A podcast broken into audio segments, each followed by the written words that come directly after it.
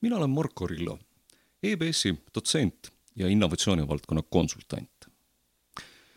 pisipakkide logistika innovatsiooni vallas on eestlased esirinnas. kilpkonnasarnased Starshipi pakirobotid on mõõtnud mitu aastat noorte saatjate tähelepaneliku silma all Mustamäe tänavaid. tänaseks on nad viimase etapi testimisel paljudes suurlinnades üle maailma. mullu suvel ilmusid meie kaubanduskeskuste juurde Cleveroni plokiliftid täna kasutavad neid juba USA-s Walmart ja Hispaanias Inditex, mida laiem üldsus tunneb Zara ja Massimo Dutti kaubamärkide omanikuna. kust need edulood pihta hakkasid? iseseisvuse algusaastail oli pisikeste postipakkide saatmiseks ju teatavasti ainult kaks valikut, kas aeglane või kiire.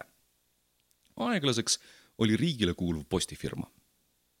kiireks mõni heasüdamlik ja ettevõtlik bussijuht, kes sinu paki pisikese tasu eest sihtpunkti kohale viis. arvestades meie hajali asustatud rahvastikuga, ei saanud kumbki olla eriti jätkusuutlik.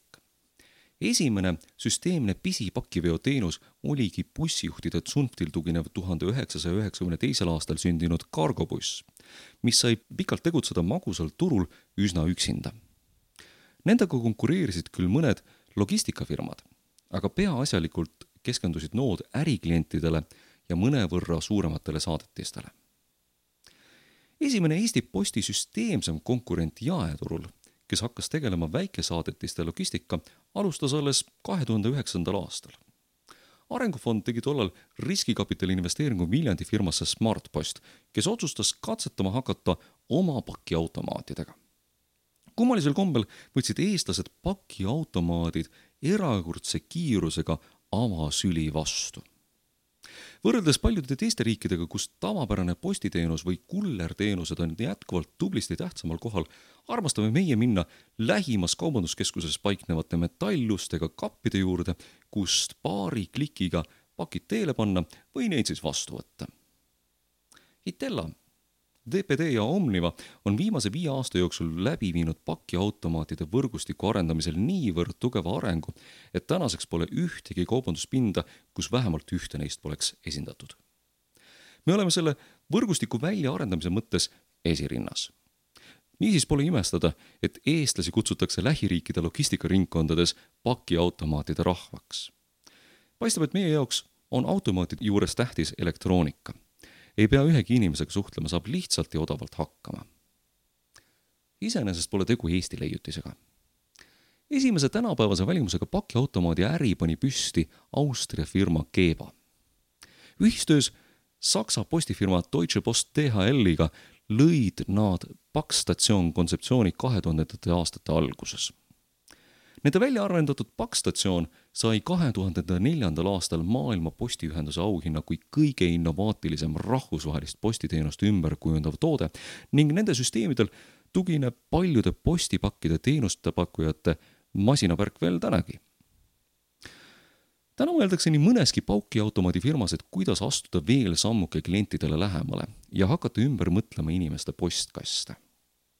Need kipuvad olema varsti juba sajand üsna ühesugused mahutavad kirju, ajalehti ja rämpspostiks saadetavat reklaami.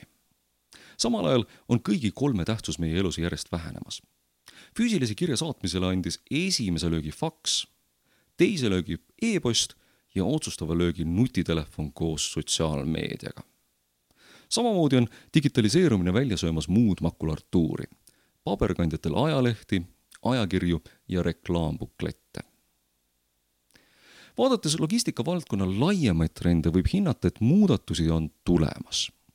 kui kirjade ja dokumentide saatmine on muutunud teisejärguliseks, siis pisikeste pakkide vedamist läheb seoses kaubavahetuse kiirenemise ja klientide nõudlikkuse kasvuga üha rohkem tarvis inimesed ootavad üha enam seda, et nad ei läheks mitte ise kuhugile kauba järele, vaid et see neile endile võimalikult lähedale toimetataks niisiis tekibki õigustatud küsimus, et ehk tuleks ka eramajade juures asetsevad postkastiread asendada pakiautomaatide sarnaste elektrooniliste kappidega. mina igal juhul panustaks küll sellele ärile, kes oleks valmis lähema paari aasta jooksul minu postkasti millegi nutikama vastu välja vahetama. samal ajal on paki liikumine ühest postkastist teise oma põhimõttelt üsna samasugune nagu sajand tagasi. meil on tarvis kedagi, kes omaenda kätega tõstaks pakid sõiduvahendisse, viiks seejärel logistikakeskusesse sorteerimisse ning järgmine kuller koos oma sõidukiga selle paki sealt omakorda sihtpunkti postkasti. kõikide eelduste kohaselt on postiljonid ja kullerid jäämas unustuste hõlma. Neid hakkab esimesena asendama mingisugune pakirobot. tulevikutrendide tabamisel pole mõtet seejuures kinni jääda maa peale.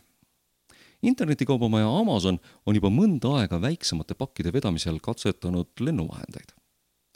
droonid suudavad lühikese maavahemiku ületada nobedamalt ja soodsamalt kui maanteetransport.